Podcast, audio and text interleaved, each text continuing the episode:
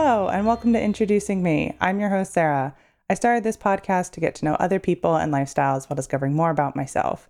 Each episode, I will give a new guest a chance to discuss their background, culture, interests, or whatever they want to talk about to help increase all of our own worldviews. Today, I would like to introduce you to Brett Moyer. He grew up in central Pennsylvania, and since graduating college, he has been working in finance near New York City, but he's always had a passion for history, and he has recently published a few books, including a picture book. He's got other things going on that he's done in his life, so I'm excited to have Brett here today. Thank you so much, Brett. Why don't you go ahead and tell the audience a little bit more about you? Yeah, thank you so much, Sarah, for having me. Um, definitely, you know, amazed to, to, be on the list of all the authors that you've been able to, to interview and, and, have on your show. So, uh, as you mentioned, my name is Brett Moyer, uh, originally from Watsontown, Pennsylvania, a town of about 2,300 people, uh, just along the beautiful banks of the Susquehanna River. Uh, and as Sarah mentioned, uh, you know, I graduated from Susquehanna back in 2013. Uh, I was a finance and econ major and you know always had a bit of an interest for business but also a very big passion for history and you know coming out of college i, I did the the corporate route uh, ended up with you know jp morgan uh, spending two years in delaware uh, the beautiful state of delaware. Uh, and then i was able to transition with them up to new york and never lived in new york city.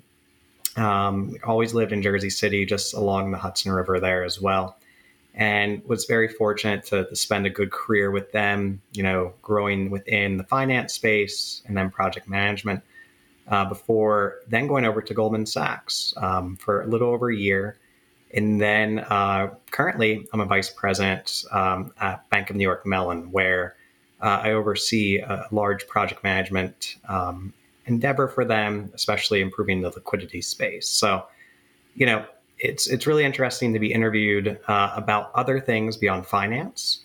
Uh, you know, I feel like I often do phone calls with students, or uh, you know, I've done different lectures, and it's always just business, always just finance. Uh, but you know, I've often kind of said there, there's more to people than their job title and their career. Um, so that's what's really exciting today is is to you know talk more about all those other passions that you know, definitely make a person much more unique, uh, much more interesting. So, uh, you know, as, as, Sarah mentioned, you know, I've, I've done two history books uh, over the last two years. Uh, and then I've also expanded into children's books recently. Um, you know, I just came out with my first one back in August, and the next one will come out in about two weeks. So, this episode will be releasing like probably right around the book coming out because for once I am ahead on my recording. There you go. Uh, so I'm curious, did you ever think to not go into finance and go into the business world and take some sort of career in more of a history fashion?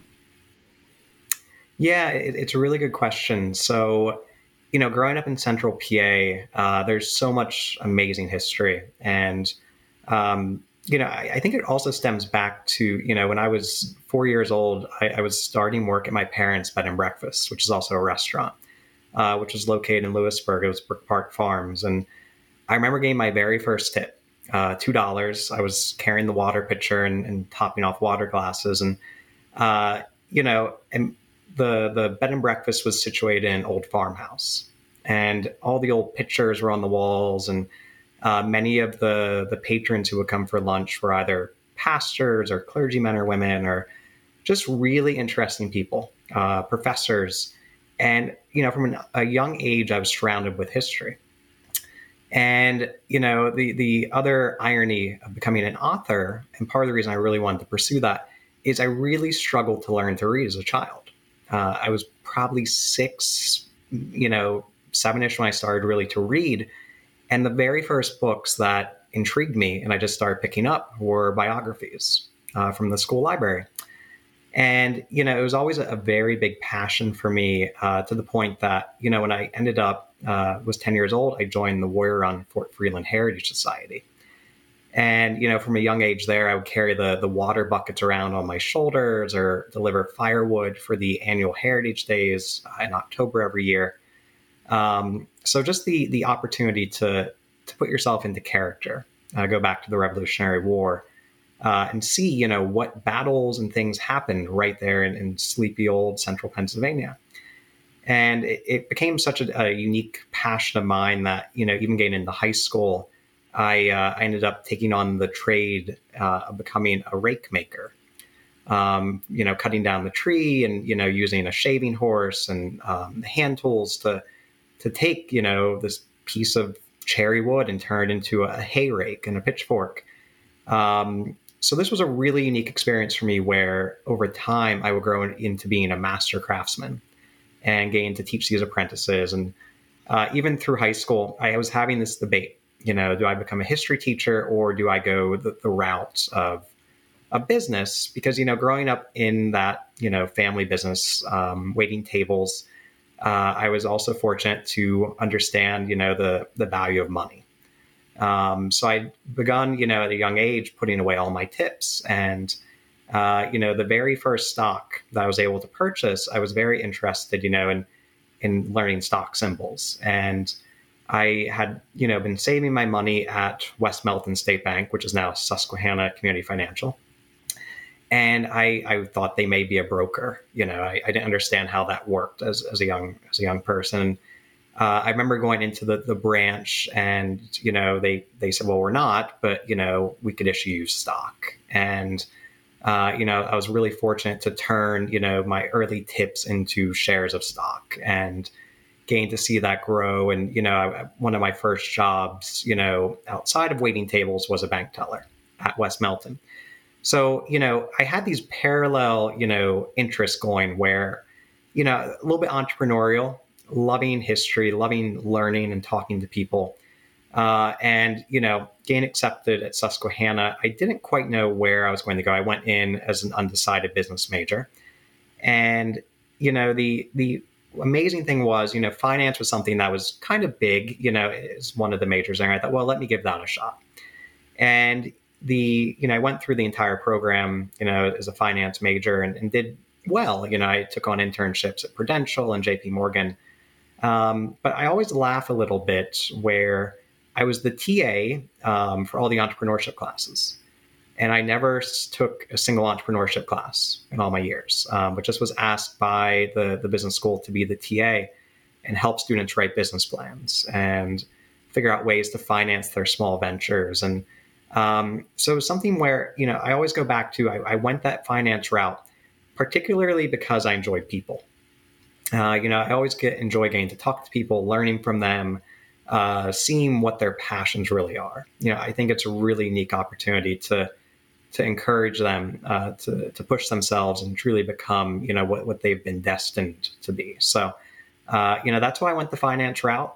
Um, you know, but in that same vein, I never lost that passion for history. Um, you know, I was very fortunate when I moved um, from Delaware up to, to Jersey City uh, I found myself missing uh, the opportunity to, to stay engaged with history. Um, you know, when you when you're in the city every day, everything is clean and sleek and modern. Uh, but then when you're walking down the street, you see this beautiful old building, um, or you see, you know, the Statue of Liberty and you know these unique pieces of history. And you know, about six months into my time up in the city, I realized I was bored on weekends. And uh, I decided to just send a random email to the National Park Service at the Statue of Liberty asking if I could volunteer. And, uh, you know, they immediately got back and said, we do not have a need for volunteers, but there's a nonprofit, uh, Ellis Island, who would like to, to arrange to have tour guides to give tours of the abandoned immigrant hospitals. Um, and for some context, my family did not come in through Ellis Island. I had no connection. Um, you know, I, I, often tell my guests the the joke on the story that you know, as a young child, I was on a cruise out of New York Harbor, and I remember asking my dad what the buildings were at Ellis Island on the south side, these old abandoned ruins, and I remember he told me that he assumed that they were office buildings. And now that I take guests through them, I realize that there are these amazing, magnificent hospitals on the island. Um, so it was just a really unique opportunity for me to volunteer and to give back. And and part of the reason I really needed that, you know, is I am an introvert, you know, and, and doing a podcast, you know, right now talking with people. It's it's interesting to me in that regard. But uh, and I say I enjoy meeting and talking to people, but I am quite introverted. And being a tour guide in New York, you have to be very much an extrovert. You have to hold attention. Um, you know, you have people who are coming to the city from all over the world. And I begun um, taking groups of 30 people through these abandoned hospitals wearing hard hats and and learning this amazing part of history that I never had any idea about, uh, and how this was really the cutting edge of healthcare in America. And you know, lo and behold, almost seven years later, you know, I've had the pleasure of giving thousands of tours in those buildings and and getting to see, you know, different reactions from guests and people who've been through, you know, the immigration process. It's really inspiring. Uh, and then, you know, to counter that, there's a lot of other amazing history in New York. And uh, a little bit of an unknown fact is I do give running tours of Lower Manhattan. Um, so I actually lead, you know, groups um, on a five mile run across the Brooklyn Bridge and around the New York Stock Exchange, and uh, talk about the the early parts of American history. You know, this is pre Ellis Island, um, but just once again, an ability to have that outlet outside of corporate finance is something I, I like to encourage even students today uh, when I meet from with them from Susquehanna. Is you know don't give up your day job, especially early on. If you if you have that passion for business, um, if you have that passion for finance and numbers, go for it. Don't be afraid, but don't don't let that corporate or that career take away from that God given gift that you have. Because for many people, it could be art, it could be music, it could be history. Find that outlet and continue with it. You know, and not to say it's the gig economy or this you know this outlet um, for these challenges you're facing on a daily basis. But we've all been given unique gifts and abilities that we should continue to to enjoy and see, you know, how we can impact others through. So that, that's why history is really such a, an important part of my life because, you know, even from a young age, it's always been ingrained and ensconced in kind of what I've done. Um, and it's just been a great way for me to, to interact with others. Yeah, it really sounds like it. And you've shared a lot there. So I'm curious to know um, did you ever think about going to college somewhere that's not like less than an hour from your hometown? Uh, you know, so when I went to, to Warrior Run High School um, in Watsontown, you know, I had applied other places. You know, I, I applied to Pittsburgh, I applied to Delaware, um, and then even closer to home, I, I applied to Bloomsburg uh, University, and you know, all really unique options. But you know, I go back to I was a little bit of an introvert. I was a little bit shy, and this idea of going too far away just didn't seem to to make too much sense to me. Um, you know, when I was younger, I, I, often thought, you know, I would probably end up staying with with West Milton State Bank and seeing where my career went with them. And uh, you know, it's it's funny to think, and I, I, often remember, you know, as a bank teller when I was there, they had um, at the time four branches and about 80 employees. So you always knew who to talk to. There was no bureaucracy, no hierarchy. It was very easy to navigate. And I remember my first internship at Prudential. Uh, you know, I was there as a financial analyst, and they had almost 40,000 employees. And I was asked to email someone, and I'm like, how in the world do I find this person to email? And that was just mind numbing to me. And, uh, you know, it was a little scary. You know, that's why I'm like, I, I miss my, my comforts of home in that regard. And, um, you know, I thought, well, you know, I'm going to college for finance. Well, I was at Prudential. It wasn't quite, you know, it was more of an accounting role. And I thought, you know, I want to go with the big banks and see if that allows me to potentially go into the branch banking, kind of like what I was doing with West Milton. And and that ended up steering me to JP Morgan because I, I knew JP Morgan Chase and the, the, Chase brand. But when I ended up interning there, I was really just JP Morgan in house. You know, I was a financial controller. And when I was at JPM, I was now with a quarter million people. So kind of once again in that wrong direction of of being in that comfort zone of always knowing who to ask questions to and, and what to do. And um, you know, it's continued to allow me to to really step out of that comfort zone where I, I, interact with now hundreds of people every day, and especially as a project manager, um, you know, you're, you're, dealing with stakeholders, large and small, across the firm. Uh, you know, I primarily look at the markets business for Bank of New York, and you know, I'm dealing with many different vendors, um, you know, with the firm. So it, it's it's continued to be a unique opportunity to to push myself where you, you have to deal with all these people. You're you're not in into the small numbers anymore, uh, which which is definitely interesting. So. And now, do you like living in Jersey City, close to the city, or do you sometimes wish you were back in rural central Pennsylvania? Yeah, you know, I it, Jersey City, it, it's much quieter than New York. Uh, you know, I'm very thankful to be across the Hudson River. Um, you know, I, my wife and I often talk. I, I, I, never will forget the day that COVID really set in in New York. Um, you know, at that time, I, I, was at Goldman Sachs, and I remember, you know, I was standing with one of the vice presidents at the window, and the the Goldman office looks down the West Side Highway, and it was it was Tuesday in March of, of 2020, and you know I remember we were looking out the window, and the West Side Highway was quiet, and it's it's never that way. And I remember, you know, he's an older gentleman. He said, you know, life will never be the same. Um, he said, you know, that the future will, will, will probably be hybrid, which was really interesting. The hindsight that he had. Um, he said that people in, in these big office buildings in New York will probably just be executives going forward um, and then, you know, hours later, we got the email to go home. And, uh, you know, I, I, remember going into the Oculus World Trade Center and there was a little farmer's market. And every Tuesday they would have this farmer's market. And I thought, well, I don't know when the last time I'm going to be here again. So I remember I bought two loaves of bread that day, thinking, well, this will be just two weeks. I'll be back in the city, no big deal. And, you know, that same day, you know, the email came out that restaurants would be closed at midnight that night. And I, I remember texting my wife, and, and, she saved the message where I said, Should we go get our last meal at a restaurant? And she said, How morbid is this? Um, and I, I, said, No, you don't understand. The restaurants are closing. And I said, I don't know when they'll reopen, but.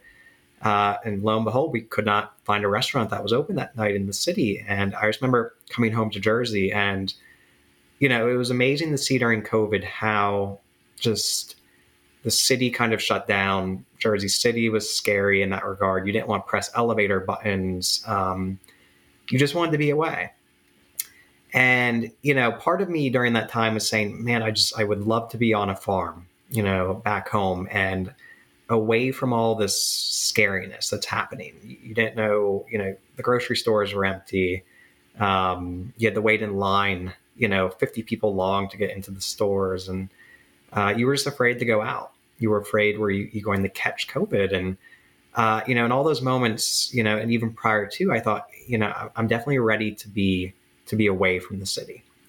Um, you know back in central pennsylvania you know where i know everybody you know things are simple. You just get in your car. You don't worry about touching the, the subway poles and things. Um, but through that you know my wife and I have always talked that you know that there's a purpose for us to be here, and um, you know, even in reading you know our daily devotionals, that you know God has a purpose for us here. It's not time to leave yet, and you know, and part of that has been you know during COVID. Um, you know, with our church, we've run, you know, helped run a number of engagement events and community service events. And it's really remarkable how, you know, we were able to see COVID was really hard on people in the city. Uh, you know, I remember, you know, some of the analysts I worked with at Goldman who they were they were young and single during COVID in their studio apartments, and they were they were going out of their minds. They had no social life. They had no one to talk to, and you know, and, and that's something they often say about New York City. It's it's a place where everyone is, but it can be a very lonely place. Um, and that's something where I think we've been very fortunate in trying to engage people um, you know, and helping them through that transition. You know, I think COVID, you know, in the cities really changed a lot of people um, and, and tried to, you know, build that community back, I think is really important for people and, and, just trying to, to make sure that they have that level of engagement. So to answer your question, I definitely miss rural life. Uh, absolutely. And, um, you know, and part that is the history, you know, passion that I have where I always want to, to just be working with my hands. Uh, I, I, love to the ability to garden if I could, um, and you know, it's just something that it, it is definitely on the horizon. Um, hopefully sooner rather than later, where you know my wife and I will be able to, to settle down and, and have some property of some nature. Um, and, and one of those areas where you know being on the Hudson River has offered us a really unique insight where uh, there's tons of Canada geese and tons of um, ducks and diving ducks and a lot of wildlife, which is really amazing. And you know, one of the service events that we've been engaged with with our church has been doing a community service day. And we've seen, you know, unfortunately, a lot of the, the trash in the Hudson River and the, the impact that has had on the ecosystem. And, uh, you know, I, joke with my wife, you know, she, she's from the Philippines and, you know, very warm climate, certainly no Canada geese whatsoever. Um, but when she moved here uh, and, you know, was coming to Jersey City, she found these little goslings every spring and immediately fell in love with them. I mean, it's it's a little yellow gosling who, who couldn't love that, and you know, getting to see them quickly grow into these twenty pound Canada geese, and uh, you know, it was, it was really a passion of ours every day just to watch them, see just their interaction, just how smart they were, and and also their sense of family and community. And, you know, unfortunately, over time, we were noticing some sick geese. Uh, they were limping or, uh, you know, some of them just, they weren't eating anymore. They were showing some, some issues like that. And we began to um, try to figure out ways to help them. And, you know, she ran across the, the Wild Bird Fund, NYC. Uh, which is a nonprofit in New York, and their their objective is to be a wing over wildlife in New York City. Uh, no pun intended there and um, you know she got connected with them. And and I remember the very first time I watched her capture a sick Canada goose, just how the confidence to go in behind a goose, just be able to wrap your arms around it, and then uh, put it inside of a, a, box, and you know transporting it into New York City was was really remarkable, and it gave me that quick sense and that that quick jolt that there is a sense of more rural living here in, in that capacity um, and being able to help wildlife and help nature. And, you know, it is amazing to look at Jersey City. It's a little bit less developed, just a little bit less developed than New York, but uh, they they do have a little bit more um, of a nature setting. You know, some of the bigger parks here and things, and um, you know that that has given me some sense of of that country living that we've we've missed. And um, you know, we've we've had some success with some of the geese that we've been able to help rescue. Uh, you know, the big problem here, especially in the Hudson River, is typically lead poisoning or some other chemical issues where uh, there was a swan uh, covered in petroleum, unfortunately from spilt oil. And uh, you know, unfortunately, this this July there was a goose um, struck by an Uber Eats delivery driver and uh, you know, my wife and I got the call one night from someone else who kind of watch watches out for the geese and and called us. And at the time, we just gotten a corgi puppy, so we had a, a big enough carrier to put this goose in. And um, you know, unfortunately, at that time, the the Wild Bird Fund it was late at night. Their operating room was closed, so we we unfortunately had to, to hold that goose until morning. Uh, was the objective. So my wife and I were talking through this process of how how we were going to, to make sure this goose survived. Uh, unfortunately, two hours in, the goose passed uh, peacefully in its crate, but it was really traumatic, you know, just seeing how just a, a lack of indifference almost in the community here, uh, not necessarily a full awareness that, you know, the, the big thing we were running into was people had made assumptions that it's a goose, it should have flown out of the way and you know wh- why are there so many geese here? You know just this this not not necessarily being educated about it. And you know my wife and i talked and i said well people don't know about molting which occurs to all geese typically every you know june into july where they all you know they can't fly and they they grow new feathers and um, they don't understand the goslings are here you know their nests are here on the hudson river so, you know, I'd, I'd, been a history author for two years, and uh, my books have typically been about kind of what if scenarios. And, uh, you know, I, I had just finished my book on Ellis Island, and I thought, you know, it's going to be a while until I have my next one.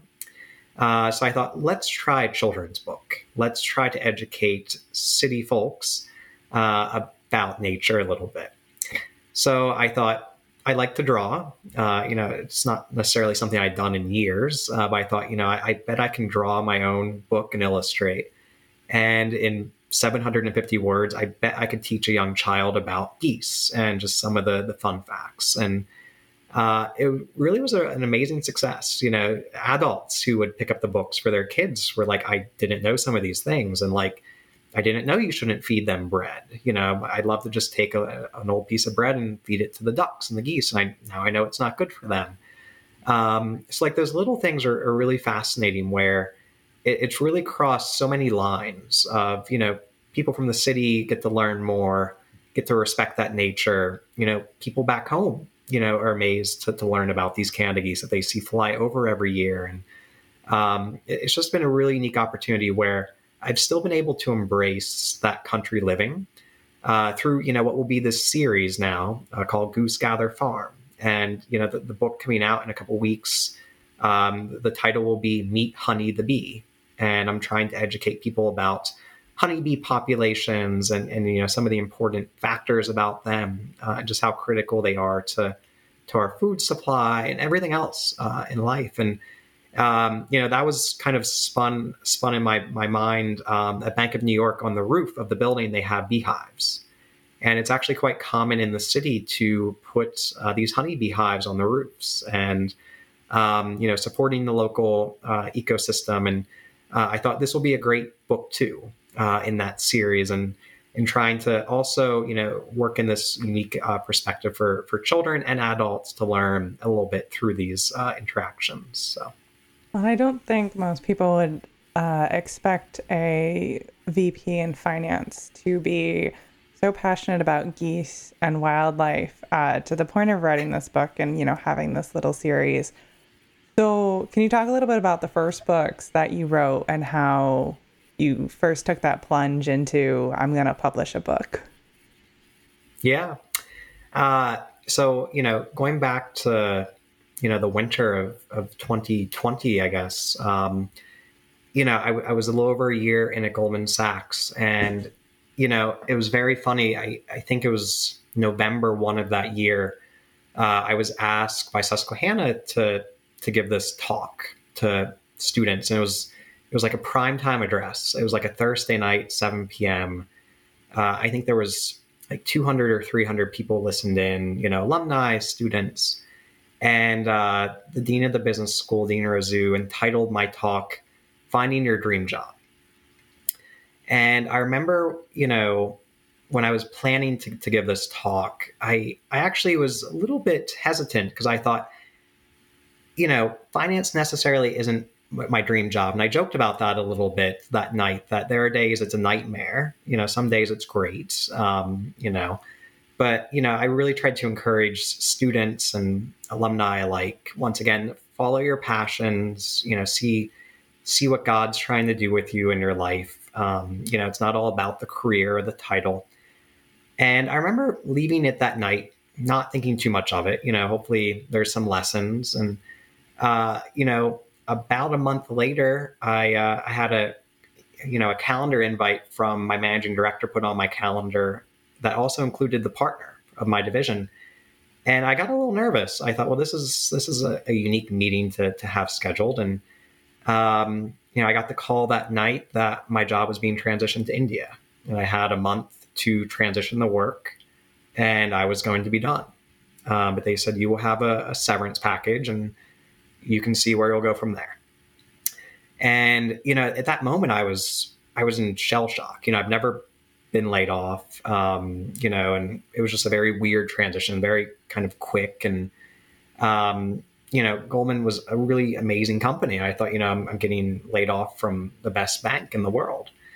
And in that moment, you know, I was, I didn't know what to do with my days. You know, obviously from, you know, talking today, and I'm sure what the listeners will hear is I have a lot of interesting passions. I don't like downtime. And I remember just staying at home, you know, I didn't know where I was going to go next in my career. I was just all over the place.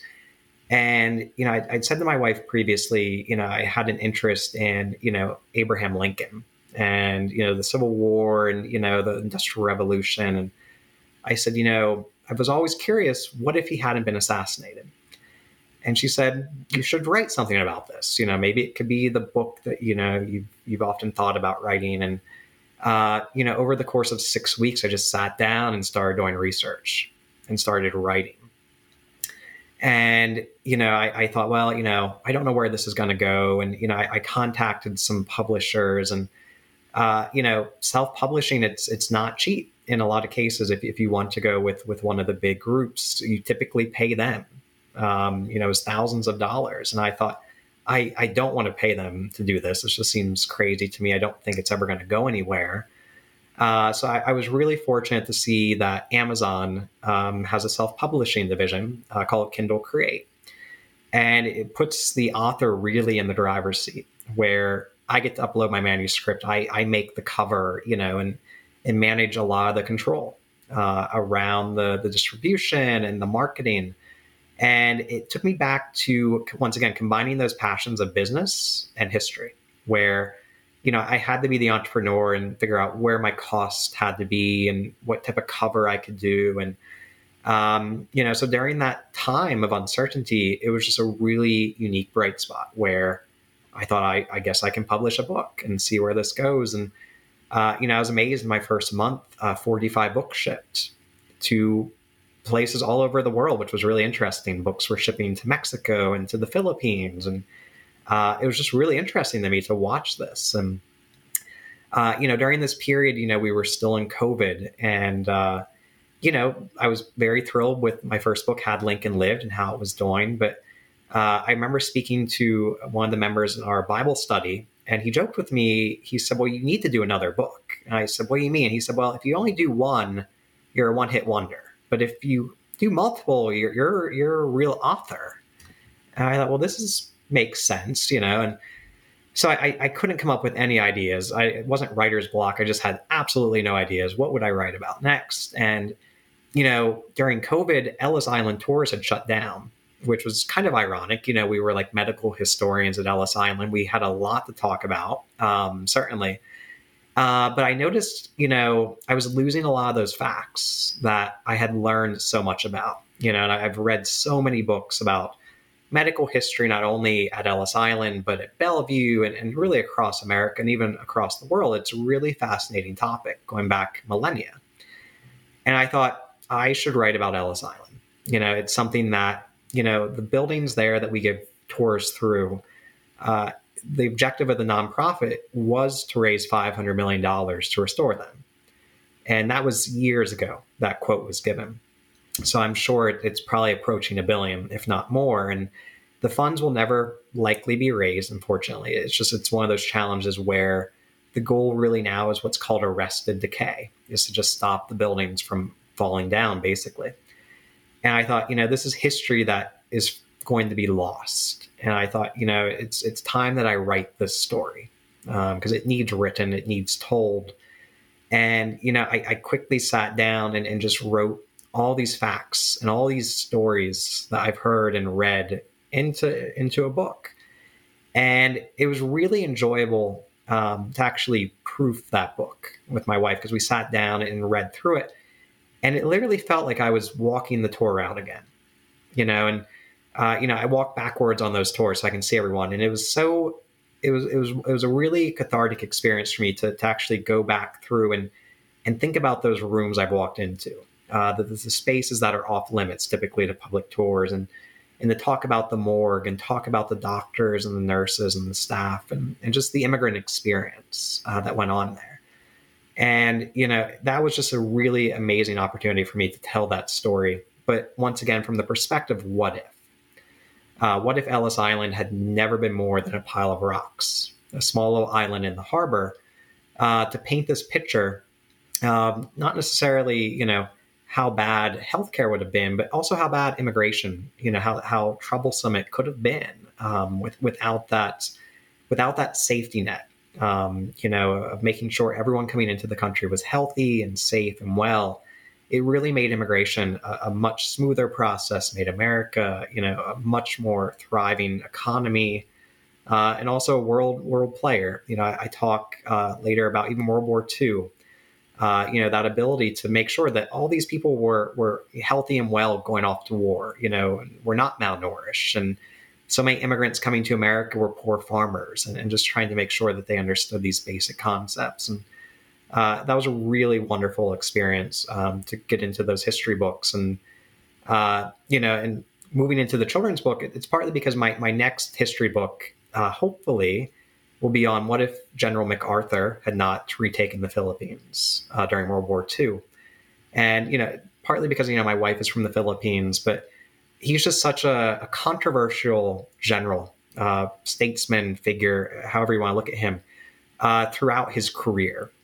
And, you know, it, it's really amazing to look at, you know, how he lost the Philippines, you know, and that was such a, a difficult situation early in World War II um, but just his victory in retaking it and how it, it set him up to help restabilize Japan, you know, as, really the, the commander, you know, post World War II and, and bring that world, you know, back into a stable place, bring their economy and the country back to a, a democratic state.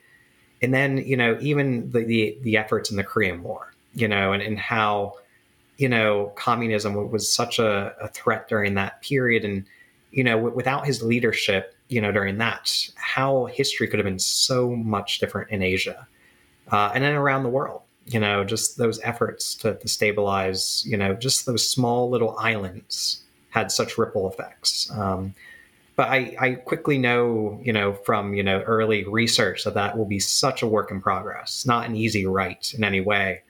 Where I said, you know, I want to stay relevant as an author, you know, stay active, and then that's when I quickly realized I have this passion for environmentalism.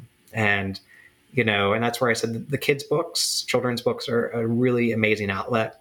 Uh, it's a great way to connect with with a segment that i never really thought about before uh, and to really you know expand uh, my genres so. And so you shared a little bit how this kind of came out during pandemic times and with the job changes and everything. So how has life changed since march of 2020 Yeah. So, you know, I, I think since, you know, COVID has started, you know, I often think I can't fathom going back into an office five days a week. You know, that that's the big thing. And um, eh, that's kind of the, the wonderful side in a way coming out of COVID is so many people have realized that, that the hybrid model does work. You know, there, there are certainly those great days where it is good to be in an office, uh, having those face to face interactions and meetings. But, uh, you know, having that ability to now be at home two, three days a week uh, has certainly given, you know, that flexibility to pursue those passions where, you know, if I've gotten my work done for the day, I could sit down and now draw, or I could read, you know, a research paper on, on something that is interesting to me. Uh, and then even at, at, Bank of New York and many of the other banks now, they have programs called Work from Anywhere, where for two weeks out of the year, you can go and work remotely.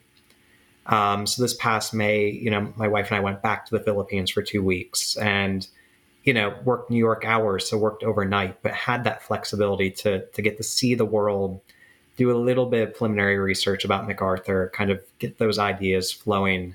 So I, I think one of the great things of, of being hybrid is it's really allowed people to to pursue those passions, you know, on those those days where they may not have to be in the office, you know, where when you're in the office, you're interacting with people who are focused on that same objective, you know, same same motive, and um, you know, when you get to be outside, you know, you now get to be in your own community, uh, perhaps, and engaging people who, you know, have fellow historians, you know, people who, you know, fellow authors, and you know, even with our church, you know, engaging in those community events, you know, people from all different um, segments of life. It, it's really been a great asset and a, a great blessing in a way to to have that ability now to to see once again that there's so much more outside of, of just that that corporate nine to five, five days a week, uh, every day. So. Yes, and it sounds like you've really been able to adjust to that new reality and you've been able to uh, take advantage of the two weeks of work from anywhere. Do you have any hopes for future two weeks work from anywhere? Yeah, I mean, I you know, I'm, I'm somewhat in favor of you know the the hybrid and and the remote work. Um, you know, I don't know where it's going going to lead us, perhaps in that regard. Um, my, my hope is a little bit further away from the city, you know, and, and being able to to have a little bit more of a suburban life, um, you know, and that way people could to get back to those roots, uh, the agrarian kind of understanding, and you know, be a little bit more flexible in that regard. So. And do you enjoy your commute into the city when you have to go in?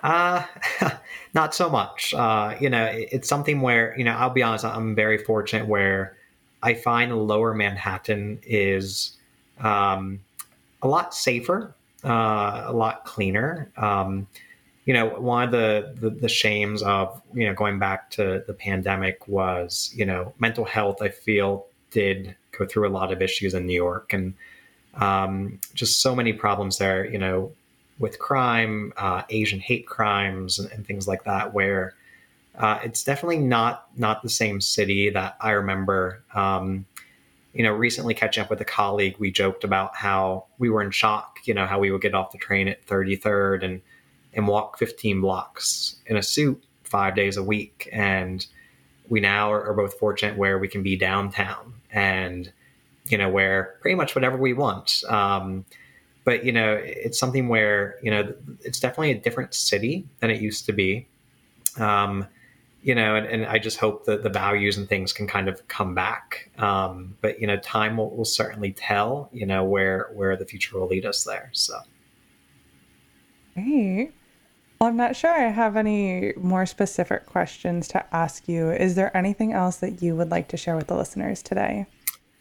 Yeah, I, I just it was such a pleasure uh, to get to talk to you all today. Um, you know, and I just want to reiterate, you know, whatever your passions may be, um, you know, wherever you know God has placed you in that regard, I hope you're able to kind of pursue, you know, that that flexibility and, and be able to see how you can touch others' lives. Um, you know, we've all been given really unique gifts, and you know, I, hope if you want to pursue finance, it's a great opportunity. Um, you know, working with, within that segment, you know, I, I don't discount that in any way. Uh, if you want to be an author, that's an even more amazing market in, in so many ways, where you get that creative side and uh, get to get to touch lives as well. So, um, you know, definitely don't lose sight uh, of where you can have an impact on others' lives. So.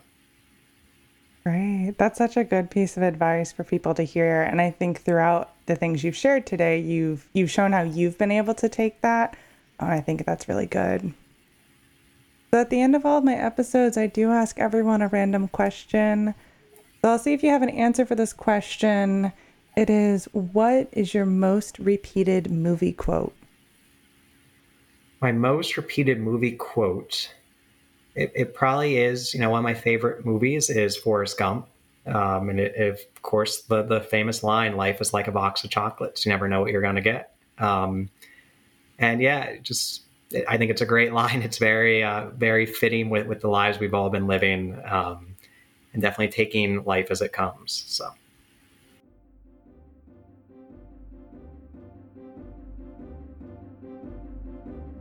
All right, that brings this episode to a close. I will be leaving Brett's Amazon author page in the description. So if you want to check out any of the books he's talked about, you can go there and buy them, along with his upcoming, soon to be released book that he mentioned as well.